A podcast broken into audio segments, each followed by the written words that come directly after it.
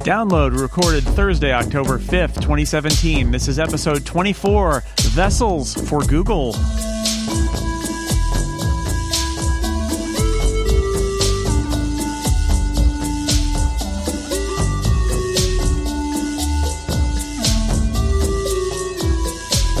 Welcome to Download, a weekly look at the most interesting stories in the world of technology and other stuff that you care about. I'm Jason Snell. I am uh, joined this week by two wonderful guests Florence Ion, host of Material on Relay FM and All About Android on Twit. Flo, welcome back to Download. Hello, Jason, or good morning, I should say. Thank you for having me. Happy fall to you. Happy California fall. Mm-hmm. I feel mm-hmm. like uh, I, I, don't want to, uh, you know it's a, it's fall's a, a, little different. It's its own thing. It's its own thing. we do have seasons here. They're just weird seasons. Also, yes. editor in chief of PC World, Jon Phillips. Hey, Jon. Hey, Jason. Hey, Flo. How are you guys doing? Pretty good. Pretty good. Good, good. to have you here. Also, my former boss twice yeah. over. yeah, and Jason was my former boss. It's funny how this works. It's amazing how it goes. Uh, uh, these are the in, in this episode uh, we've chosen stories. It's me and download producer Stephen Hackett who runs Relay FM. So he's sort of my boss, but uh, don't tell him. Hi, Steve. I feel like there's like an IDG reunion, and I I'm just sort of I've crashed the party, yes, so to speak. That's right. You're hiding under the uh, under the table, just uh, oh wow, pushing the buttons down there. You're making the hmm. show go. All right, so we have chosen the most interesting stories of the week, um, and tech keynote season may be coming to an end, but not before the big Made by Google event that happened this week, which is going to take I think most of the oxygen out of the room for this episode.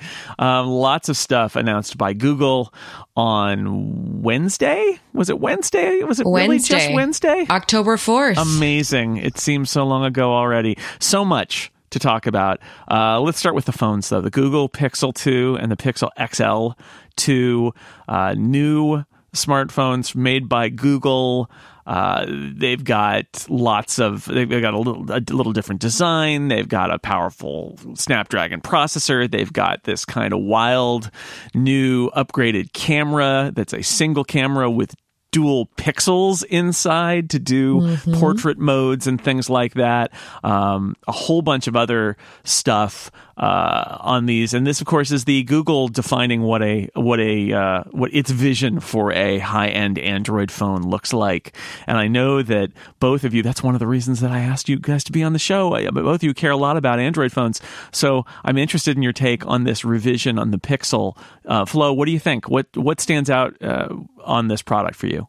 I think it's actually the exclusive software features where I, I don't think they're going to be super exclusive. I think eventually they're going to come to other Android devices, but I am just, I was just really curious about this new approach to like AI first, kind of having that be like the driver of the mobile platform.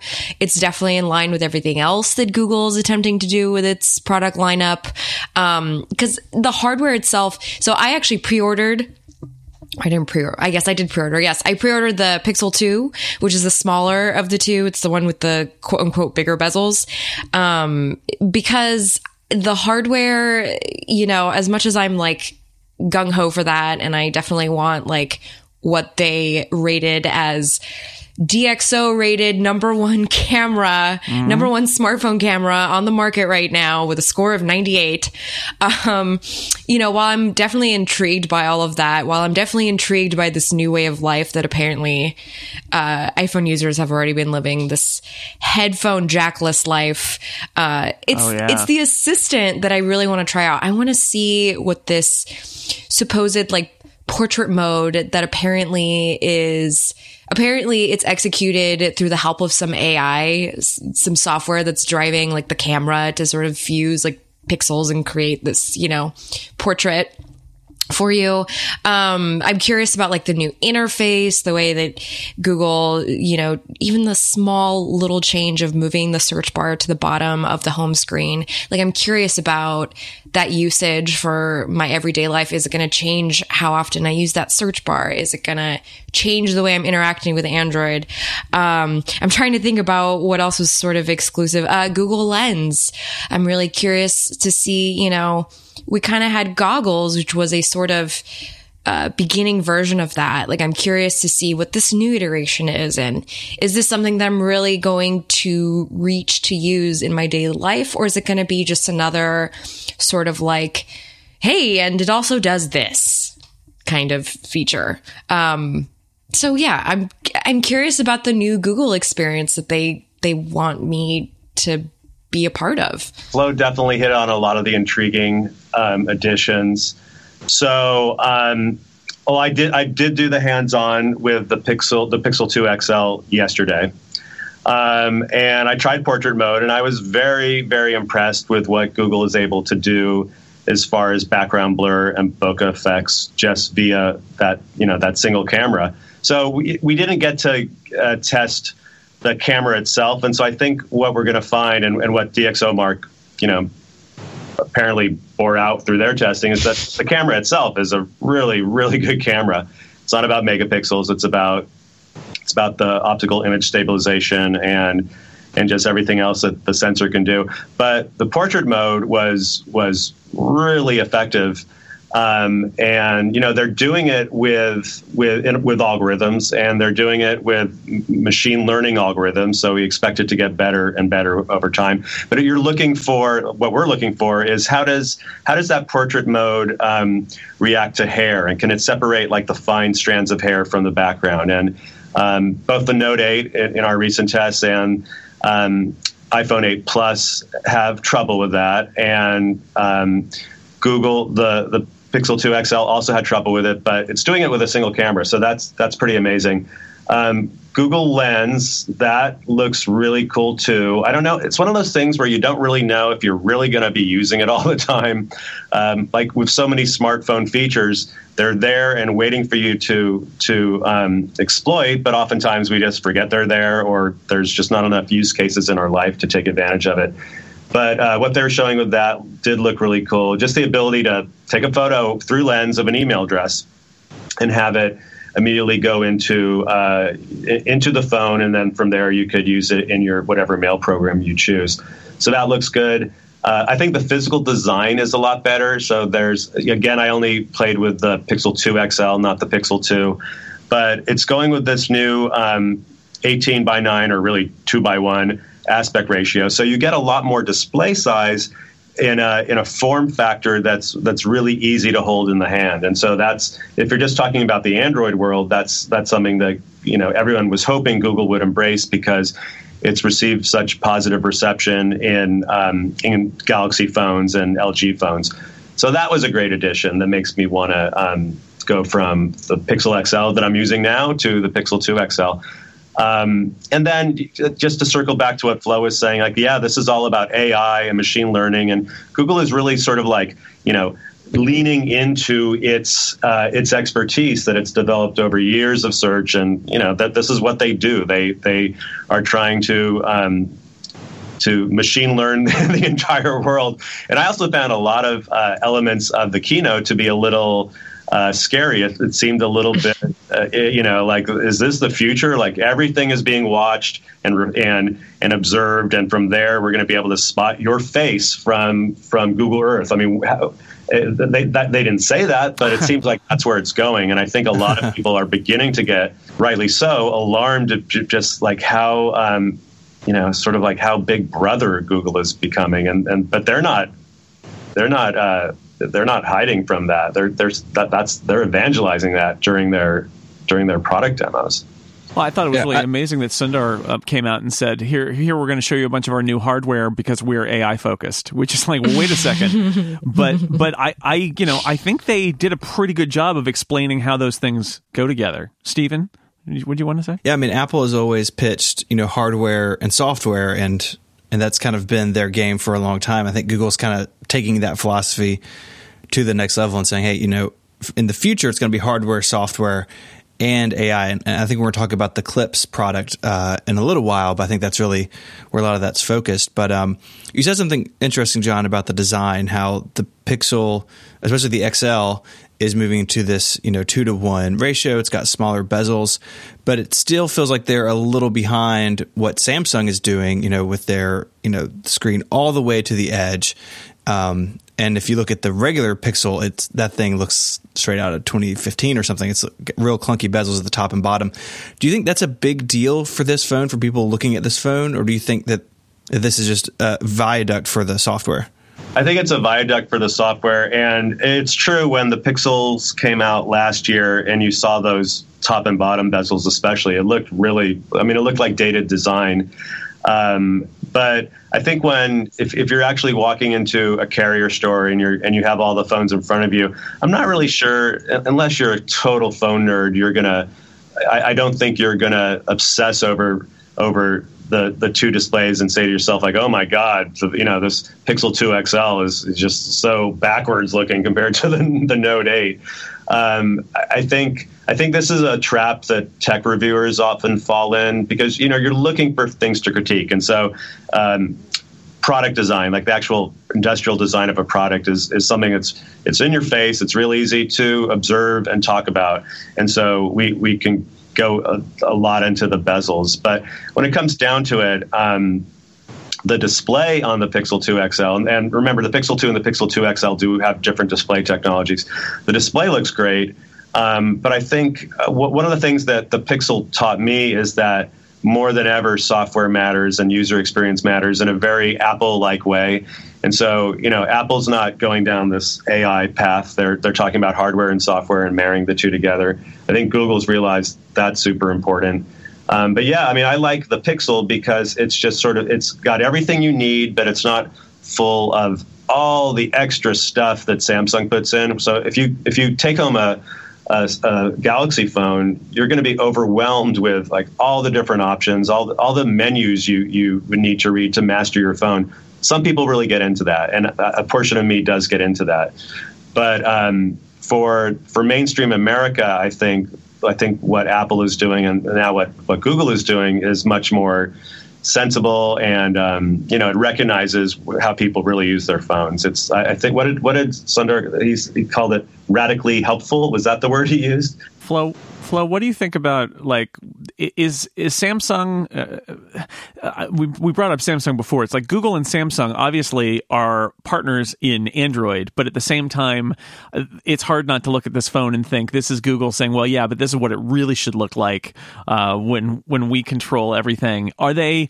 Um, are they serious this time? And is this a, a, phone that is going to reach a mass audience, or is it more of uh, it, more Google making a point about what it views Android being? Are they, you know, basically, is this is this for real? Is Google really going to um, start selling a lot of uh, hardware itself, or is this because we've seen them try in the past and it's never really worked before? No, because um, even with like the Verizon backing, it didn't really help the first generation Pixel sort of sell. And I don't know that this is the time that, you know, Google's going to like miraculously become this sort of like giant, you know, hardware pusher. I think that the Samsung name resonates a little bit more with the common consumer than the Pixel name.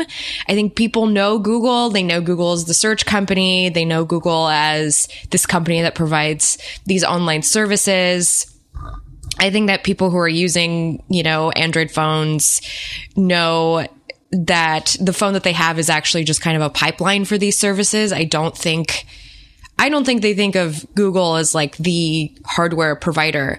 Um, but then again, I mean, even with I don't know. I'm still trying to like parse what we're going to see from this uh, HTC investment, quote unquote. Oh, right.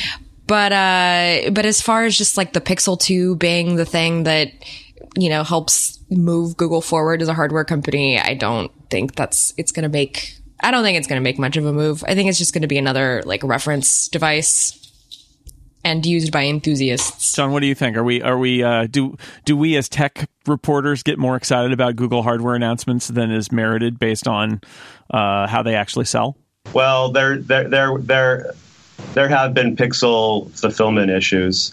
Um, so it's sort of hard to tell exactly how well they sell. I think um, I would, my answer would be no because simply based on the fact that the advertising is everywhere now. And so I, I got to confess, I, I, never really look at.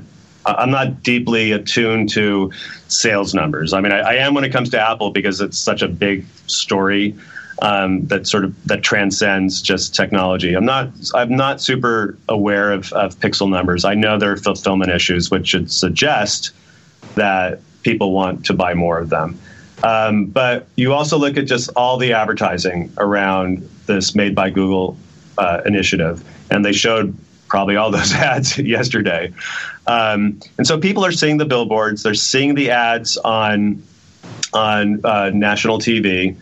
Uh, and I think they are drumming up a lot of excitement. And I forgot who wrote this, but I remember just amid the flood of media reaction yesterday, someone, you know, basically said, uh, so someone did say, "Wow, Google is now, you know, mu- has much more mind share than HTC in the in the phone game," which I believe is true because, you know, pe- we see the ads and they're, and they're getting their name out there.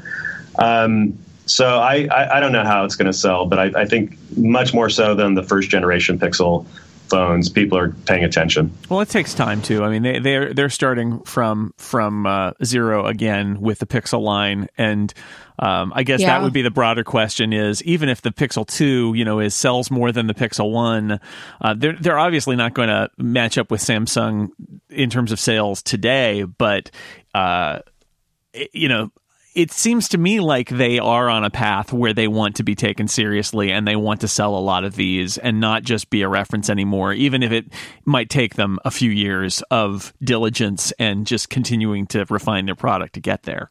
I think they got to knock out. Um, I think globally, I don't think globally it's going to have an impact. I think maybe in the United States, or rather in the the few territories where they're really, you know, uh, going to launch this product and kind of like go really hardcore with the marketing. I think maybe there it might have some impact, but I'm just thinking like at a global scale of the other comp, the other competition, you know, the global competition and like basically what Google has to compete for. And it's, it's a, it's it's a little overwhelming. All right, well, let's take a break. I, I, do want to ask about headphone jacks and wireless headphones a little bit too, because that is something that came up. But before we do that, let me take a break and tell you about one of our sponsors. This episode of Downloads brought to you in part by Text Expander from our friends over at Smile. Communicate smarter with Text Expander. You can use it to power through repetitive communication by standardizing and improving those written replies you send every day. With Text Expander, you can recall your best and most frequently used words. It's like magic. You create a keyboard shortcut, and Text Text expander pulls in the phrase that you need. You might not have even been able to think, how exactly do I phrase that? You just put it in a snippet from Text Expander, and then it'll just pop in when you need it. You can use it for an email sign off, an introductory greeting, a fillable template to take notes in a meeting, format dates, autocorrect spelling. You can even use to search your team's con- collected knowledge with a few letters and a hotkey. You can uh, collaborate more efficiently in tools like Slack with text snippets. You can automatically press the tab key uh, in your web browser and your email so the workflows flow more quickly. You can even make it really easy for you to create text snippets inside your web browser. If you spend any amount of your day typing, you need to try Text Expander. And guess what? You get to try it for free for 30 days on Mac, iPad, iPhone, or Windows. Just go to textexpander.com slash download FM and start your free trial today. Thank you to Text Expander and Smile for supporting Download. All right, Flo mentioned it earlier and uh, I got to come back to it. Yes, uh, welcome to the world of no headphone jack. Um, and it, it's it's funny because this is also uh, well, our phone doesn't have a headphone jack, but guess what? It's got wireless earbuds. You're your little buddies, and they hang around your neck. Yep, the Pix- the Pixel Buds for one fifty nine. Unlike Apple's AirPods, they do actually have a tether. They are connected to each other, but they have a charging case, and they they pair with phones, and they you know all all of those things that we know. Uh, and it's got gestures on it and all of that. Um, I'm, I'm just curious what both of you think about this this move, the uh, the trend by uh, hardware makers away from standard headphone jacks, and the, and I guess separately this uh, category of the wireless uh, the wireless headphones that is is growing more and more every day. Flo, what do you think about uh, no headphone jack? Are you are you accepting this or are you uh, unhappy about it? I'm going to accept this because I think it's time that I that I live like the rest of you, uh, first of all, and uh, and just I'm just going to connect that dongle to a little auxiliary auxiliary cable in my car, and we'll just deal with it. Uh, but I'm also excited because the Pixel Buds. The special little kicker is that um, because they have Assistant built in, you can use Assistant to help you translate 40 different languages. And the very idea of this is it's so future facing. It's the demo was just so cool. I don't even, I don't even know if that Swedish was accurate or anything like that, but just to see the demo happen, like in real time, just to think of the fact that that could be me. that could be me very soon, just being in, you know, maybe I'm in another country or maybe I'm with, maybe I'm with some of my cousins who, you know, their Romanian is a little more, um, it's a little more intermediate uh, compared to mine, and maybe I need a little help understanding some things they're saying. Like, it's just so cool. It's very cool. I thought it was a great demo. Although to be fair, I mean, what what they're saying is, here's our new phone and here are our new head are our new headphones, and look at our translation stuff that we that you already I think know about. But here AI it is. First. It's like you know, it's not. It, it, it's a cool feature um, that doesn't really have anything to do with the headphones or the phone. Nope. But it, but it is a, No. an amazing demo. Amazing. Totally like Universal Translator Star Trek kind of stuff. I think you kind of you were making a, a bit of a good point in there. Uh, the idea that a lot of this hardware that was announced yesterday is it really is just a vessel for the Google abilities. They are all just vessels for these Google abilities, and it's all just like a way to make us more um, to sort of normalize this technology in our lives, to normalize the idea of a company having so much access to us and oh but here's what we'll give you in return Well, I mean, from a marketing perspective, I mean, I, I think this is what I was saying earlier about uh, Sundar Pichai saying that ev- the welcome to our hardware event, we're going to talk about AI. Is that whether whether the AI is driving all of these hardware decisions, which I, I'm skeptical of, in terms of how they're marketed, right? It's like it's not that these are headphones that are wireless. It's that we have auto translation stuff that works using machine learning and all of our power of being in the cloud. And uh, the the like you said perfectly, the the head the hardware is just a vessel for what they're doing. Uh, Jon, do you do you buy that? Do you does that does that make sense to you or or no? It, it makes sense. I'm not sure I see it quite so cynically. Uh, so first of all, I would just to go all the way back to one of your original questions. I um, yeah, I haven't used wired headphones in about two years, so I'm completely fine with ditching the headphone jack. And I felt that way about the iPhone too. So this and all the other Android phones. So that's number one. Number two, like, yeah, I don't, I don't, I mean, clearly there, Google from a financial standpoint has a vested interest in getting us as, um, as you know integrated into their world as possible because you know they're still they're the way they make money is off of advertising. And uh, so there you know there's always an advertising angle. I don't know exactly where the advertising angle is when it comes to translation. Um, so but I, but I think I, I think it's a little bit more innocent than than maybe what we've heard in the past 10 minutes I think they, they know where their strengths are. It's an AI that's that's developed through machine learning. They're thinking about well, how can we use this to improve the the user experience, ultimately to sell more things. True, but they're sort of they're going where their strength is, and so um, and I think all technology companies are doing that. So um, you know, Apple Apple does it with where their strengths lie in, design itself. Uh, I was talking to one of our videographers yesterday who's talking about, you know, Sony, uh, you know, builds the sensors for a, for a lot of uh, for the smartphones we use, but they don't really have a big smartphone story in the United States. But but people will buy Sony phones because they want the camera. Uh, they want the camera sensor that goes in a Sony phone. So Sony is going with that strength. So I don't I don't begrudge Google that.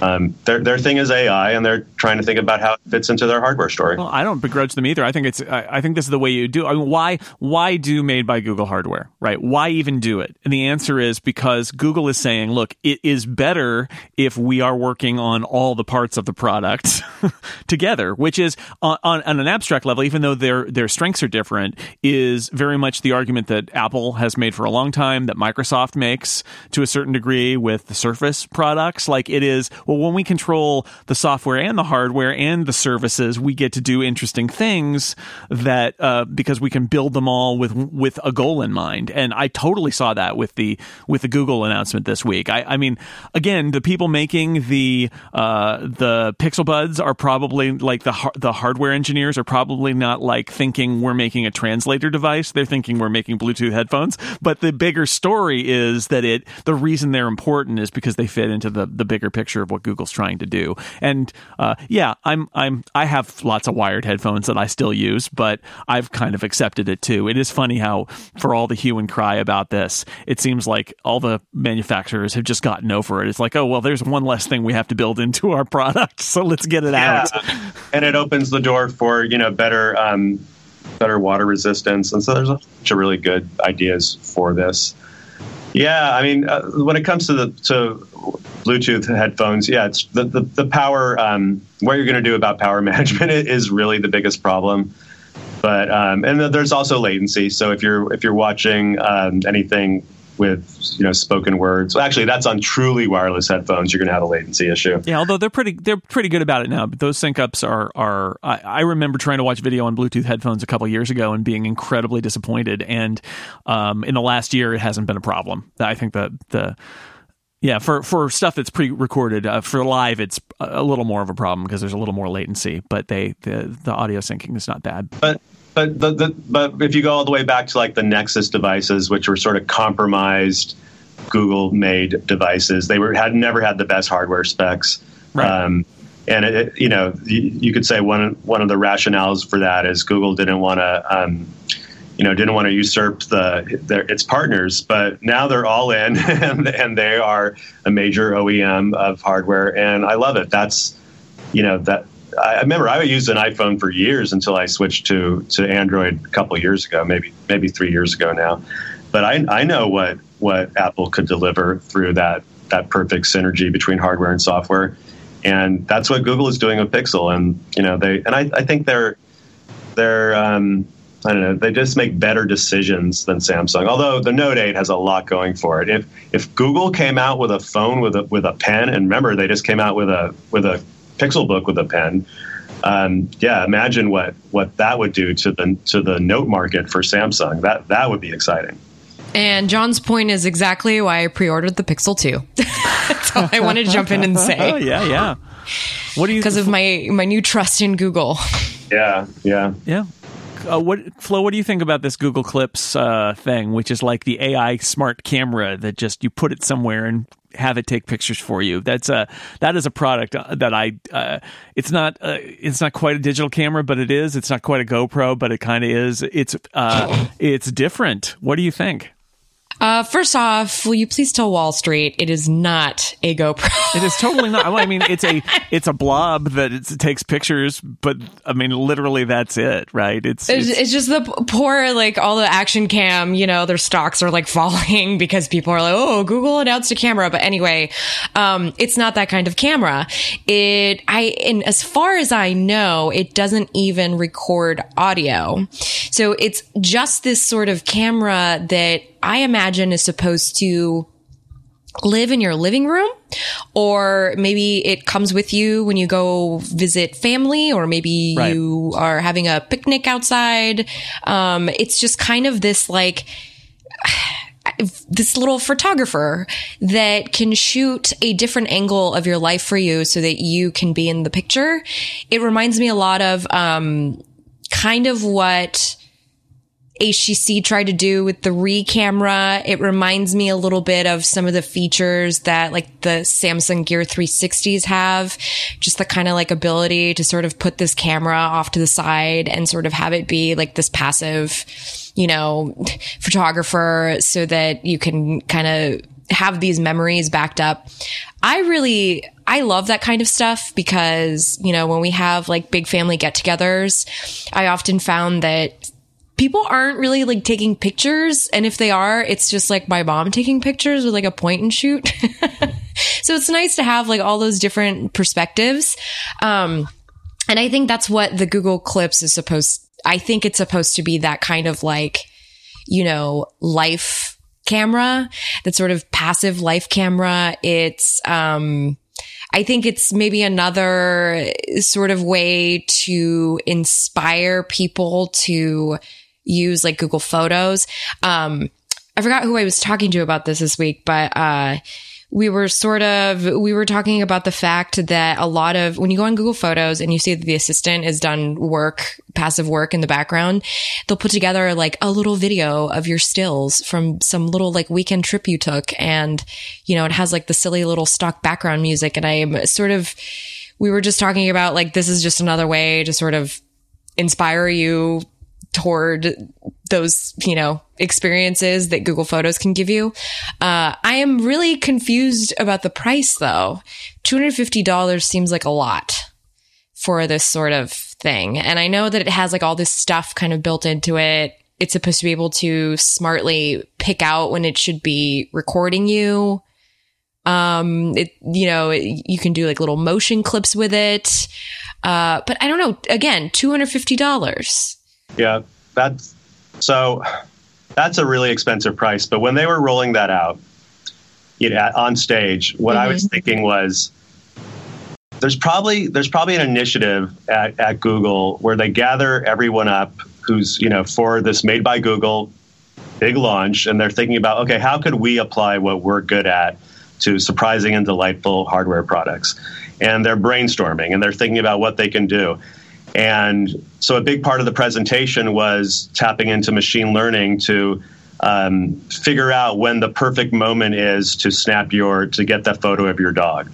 You know, uh, what, what, was the uh, when your dog is playing with a toy, or I, I forgot this specific description, or when your child is smiling. So they know that they have the ability through machine learning to capture those moments. So someone in that meeting probably said, you know, if we could do this, we could we could create a camera that is just going to capture those moments and then someone else higher up says okay that's great like do it go for it.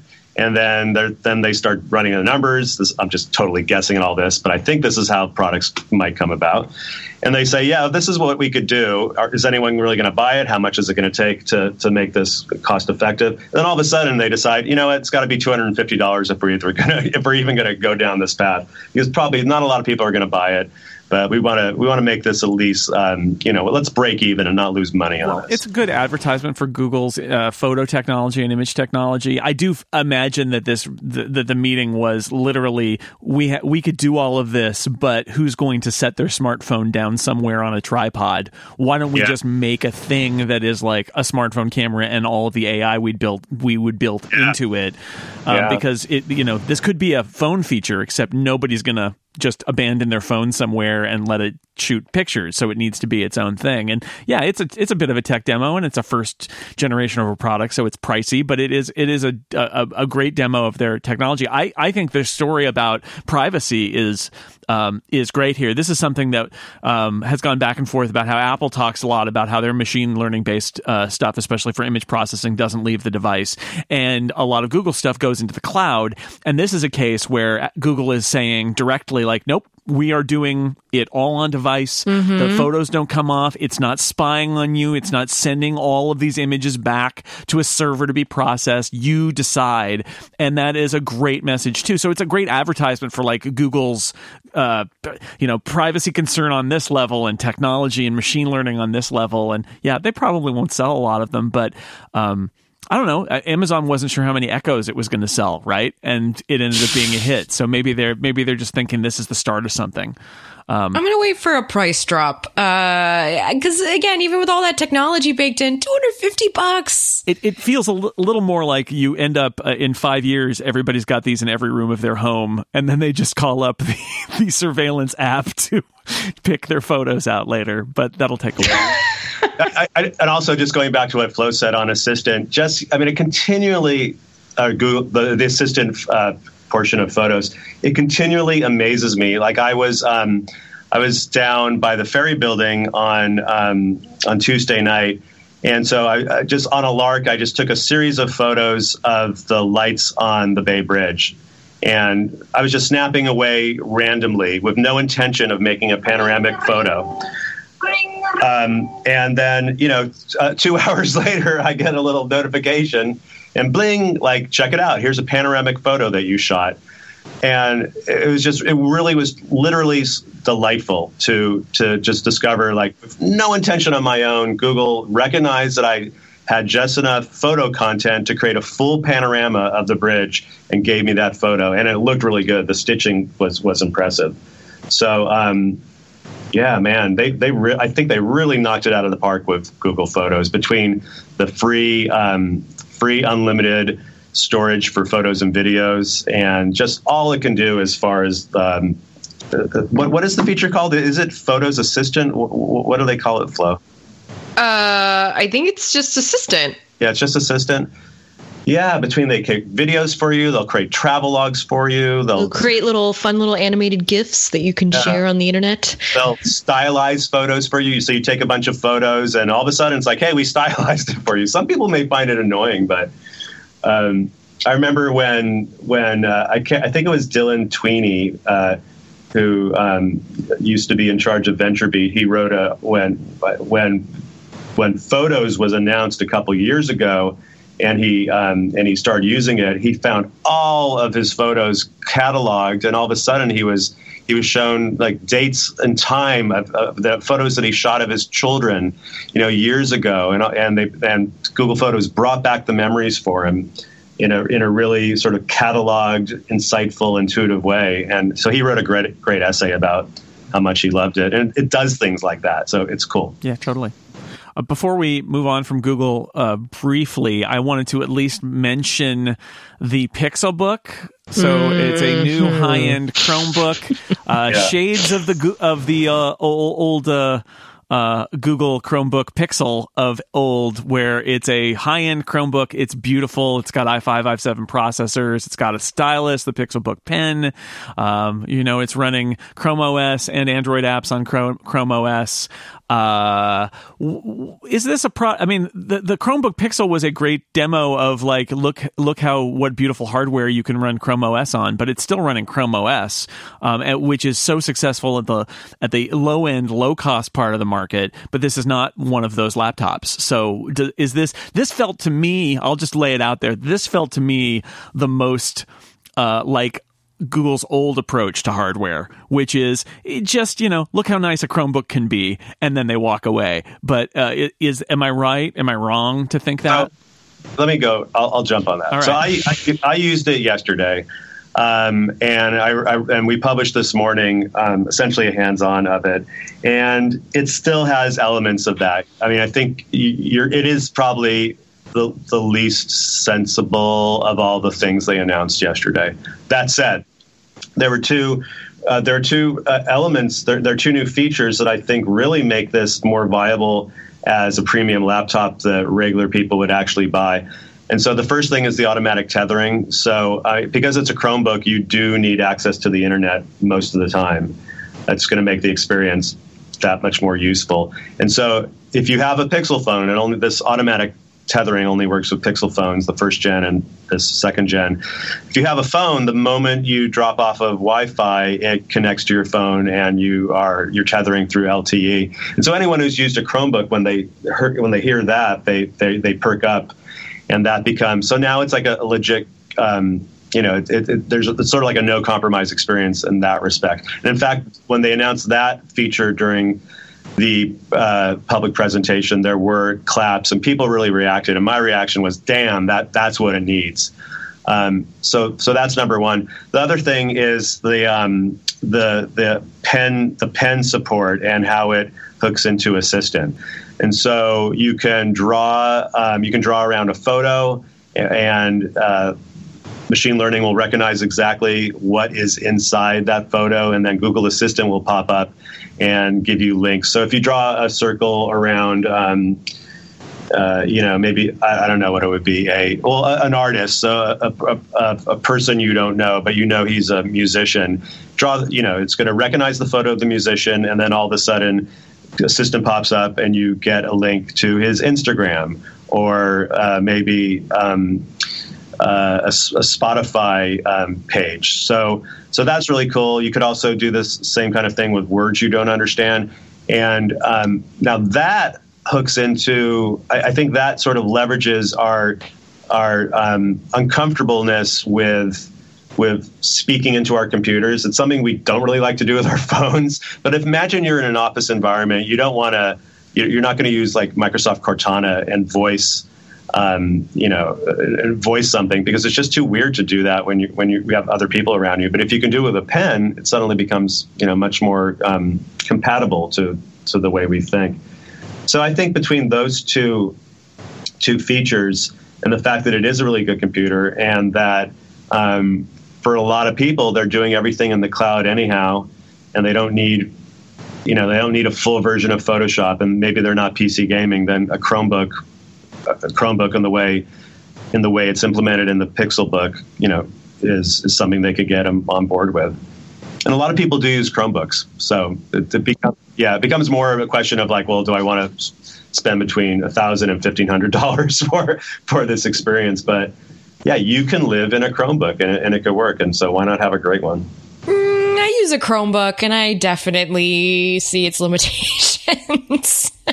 Where, okay, so what what can you not do on the Chromebook? Um, ba- batch processing, like any raw files, or just like editing a raw file. Um, but I think part of the reason is because the hardware that I have in the little, in my little I have a little cheapy Asus Chromebook Flip. It's like five hundred dollars, and it's it's essentially using um, the Intel uh, the mobile processors. Um, versus a full fledged like i5 or i7. So I wonder if like having, because I mean, you can get one of these, these Pixelbooks with 16 gigs of RAM.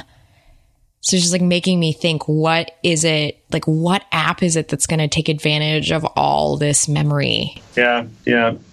So I, I want to try one out. I want to see if, um, I want to try one out and see if it can do all the stuff that crashes my little my little Chromebook Flip. Um, and then maybe it is like the hardware that was the limitation all this time and not the operating system. Yeah. All right. Well, let's. Uh, I, I do want to ask about assistance because we had some assistance news too. But first, let me take a break really quickly and tell you about one of our other sponsors. This episode brought to you in part by timing, the smarter way to track time. Time is your most precious resource. You need to know how you're spending it. Manual time tracking gets in the way. It interrupts your workflow. It's easy to lose track of. I cannot tell you how many times I've tried to do manual time tracking and then I just forget and then I don't know and I I literally lose track of time and then the whole thing fails and it's a house of cards and it collapses. Timing is different. Timing automates your time tracking. It watches what you do on your computer, saves you as much time as possible. It tracks how you spend time on your Mac, broken down by app, website, and document. That's a lot of data to work through, so it lets you drag and drop to create rules that will automatically categorize your time. It understands not a lot, not all of your work happens on your computer. It can automatically suggest to fill gaps in your timeline. So when you get back, uh, you can be like, "Oh yeah, I was at a meeting then." It can even be set up to do that automatically. Like, "Hey, you're back. What were you just doing?" Um, one of the things that I really like about it is that it is tracking things specifically. It's not just you're in a web browser, but it'll say, "Here are the websites that you are at," and you can actually say these websites that I visit are, you know, this is Google Docs. I'm doing work here, and you can specify it, and then it knows and it understands that, and that is uh, that is really helpful in. Uh, in being able to get a detailed view of what you're spending your time on. Um, you can try it for 14 days for free by going to timingapp.com slash download and you will save 10% when you buy it. So stop worrying about time. Focus on doing your best work. Timing's got you. Timing will be watching and will help you out after the fact and let you know what you are working on so that you can be more productive. Thank you to Timing for supporting download. Um, before I ask about assistants, I want to mention a story that you may have missed, something that might have flown under the radar, but is worth mentioning. Yahoo. Oh, Yahoo. Whoa, Yahoo. Um, you'll remember that at the end of last year, Yahoo disclosed that a hack in 2013 affected 1 billion accounts. Oh my God, that is a terrible hack. A billion people affected. Horrible, horrible. What could be worse? Well, here's what could be worse. this week, Yahoo said, you know, actually, it was all of our accounts that were hacked. Three billion of them. Three billion. That's a portion of, them. the world's population. I didn't know there were that many Yahoo accounts, quite frankly, but there were. They all got uh, their passwords, encrypted passwords taken, but uh, still data breach for every single Yahoo account. Uh, yeah, including mine. including all of us. All of us. So Wow. you You want wanna- You want to be thorough. You want to get the job done. why, 100%. why only affect a third of the customers when you can get All them the all? way. You can affect a, a fifth of the world's population or whatever that fraction is. Yeah, so instead of it being like the Equifax thing, where it's sort of like, am I affected? If you have Yahoo, uh, yeah, you you were affected. Yeah, That's done. It's easy, simple. Thanks, thanks Yahoo. Oh, Yahoo. yeah, which is now owned by by Verizon. So uh, yeah. 'Cause I, I- hope they they had some nice indemnification language in their purchasing deal. They probably did. All right, before we go, I wanted to talk about uh, assistants. So um, uh, on the same day that Google had its event, Sonos had an event. Sonos uh, unveiled a new smart speaker that has Amazon's Alexa technology built into it, um, and also is going to integrate Google Assistant and and Apple's AirPlay 2 next year. Um, obviously, uh, at the Google event, Google threw out a few new uh, Google Homes. There's a Google Home Mini for forty nine dollars. There's Google Home Max, which looks kind of like a Sonos Play Five. It's bigger uh, and and it's got a couple of woofers and it's supposed to sound really good. And it has uh, AI based, of course, uh, tuning of the of the sound. Uh, so can can a company like Sonos, which does not have its own smart assistant, but is has has uh, spent invested a lot of time on sound quality, is there a place for that kind of a product when you've got the giants of Apple and Google and Amazon and even Microsoft with partners getting into this space? Can, can is Sonos going to still be a thing, or is it is it curtains for the uh, the the high quality connected speaker market? Jon, what do you think?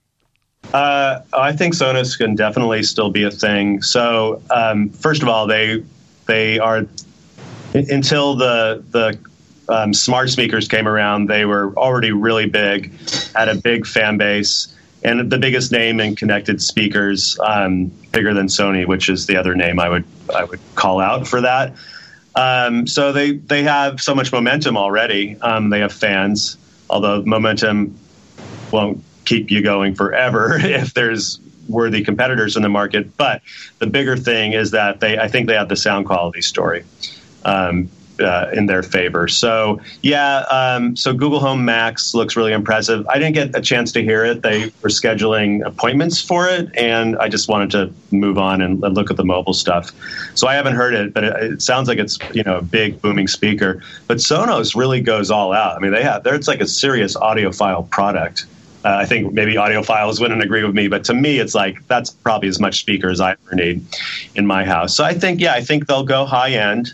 Um, they'll be niche and high end, and they'll continue to um, to be Sonos, and they'll they'll continue to be successful. Flo, what do you think? Uh, they where where do, where do you take where do you view this? Do you have connected speakers? Do you like this category? Uh, you know what? I'm a little behind the times on the connect. Well, I mean, Are your, your speakers uh, are wait, connected wait, by wait. wires instead of computers? Wait, wait. Okay, so the main living room speakers are connected by wires. Yes, they're still the kind of wires that you have to like tie together the old school way. Uh, but that's because it sounds great. Why would we? Why would I cause waste in the world by getting rid of those? First of all, uh, second of all, I do have the two Google Homes. Which kind of act as like little speakers inside um, the individual rooms in my house, which tells you I have way too many of these little things around, by the way. I have a lot of assistants in this house. Um, but I agree with Jon. Like my friends that are audiophiles, they love the heck out of the Sonos ecosystem. They love the Sonos product.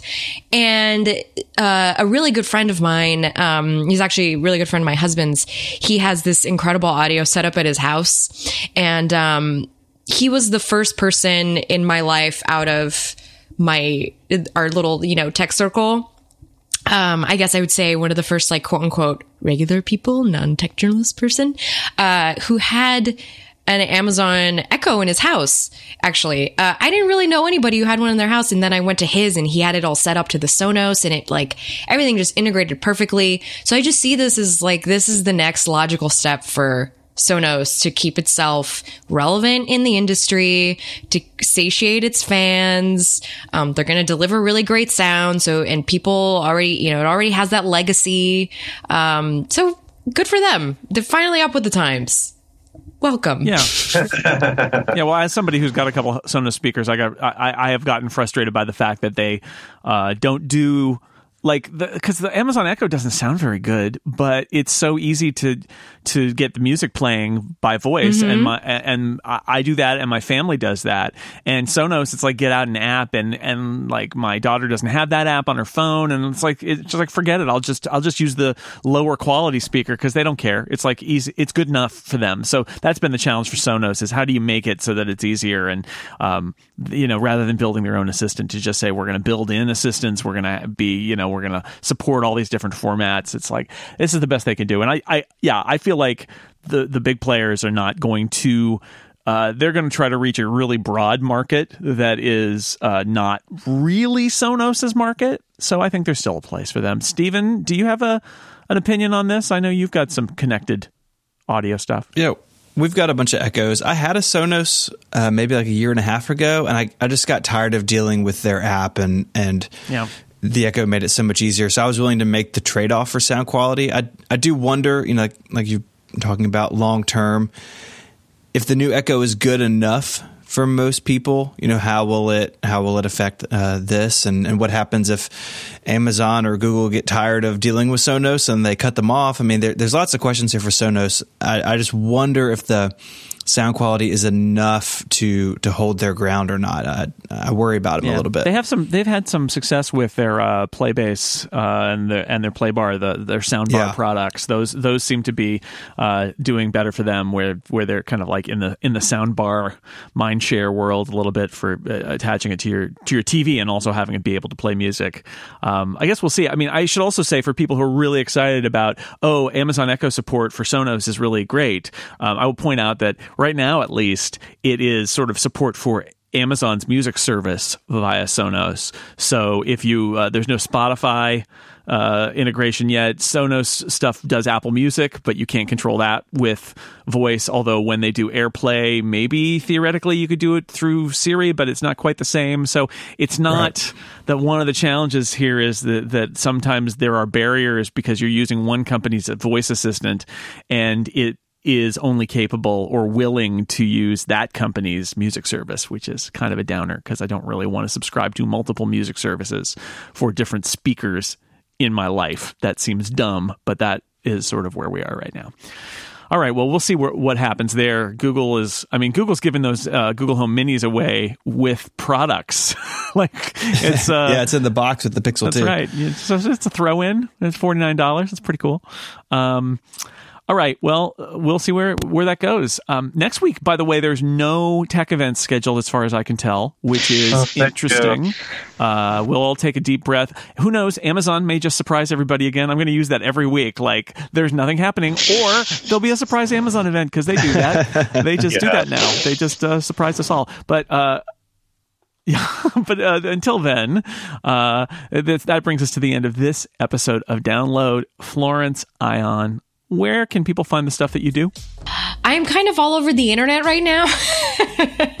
so the best way to keep in, and I promise I'll be better about promoting myself, but uh, thus far, the best way to keep up with me is through Twitter and Snapchat at Oh That Flo. Awesome. Jon Phillips, where can people find the stuff you do? Well, uh, so PCWorld.com, um, TechHive.com, every once in a while, Macworld.com greenbot.com. And then my Twitter is Jon Phillips SF. That's J O N and two L's and Phillips. Awesome. And Stephen Hackett, thank you very much for producing the show, as always. You are welcome, as always. And I uh, remain Jason Snell, your host for Download. And until we meet again next week, we will be watching the headlines so you don't have to. Bye, everybody.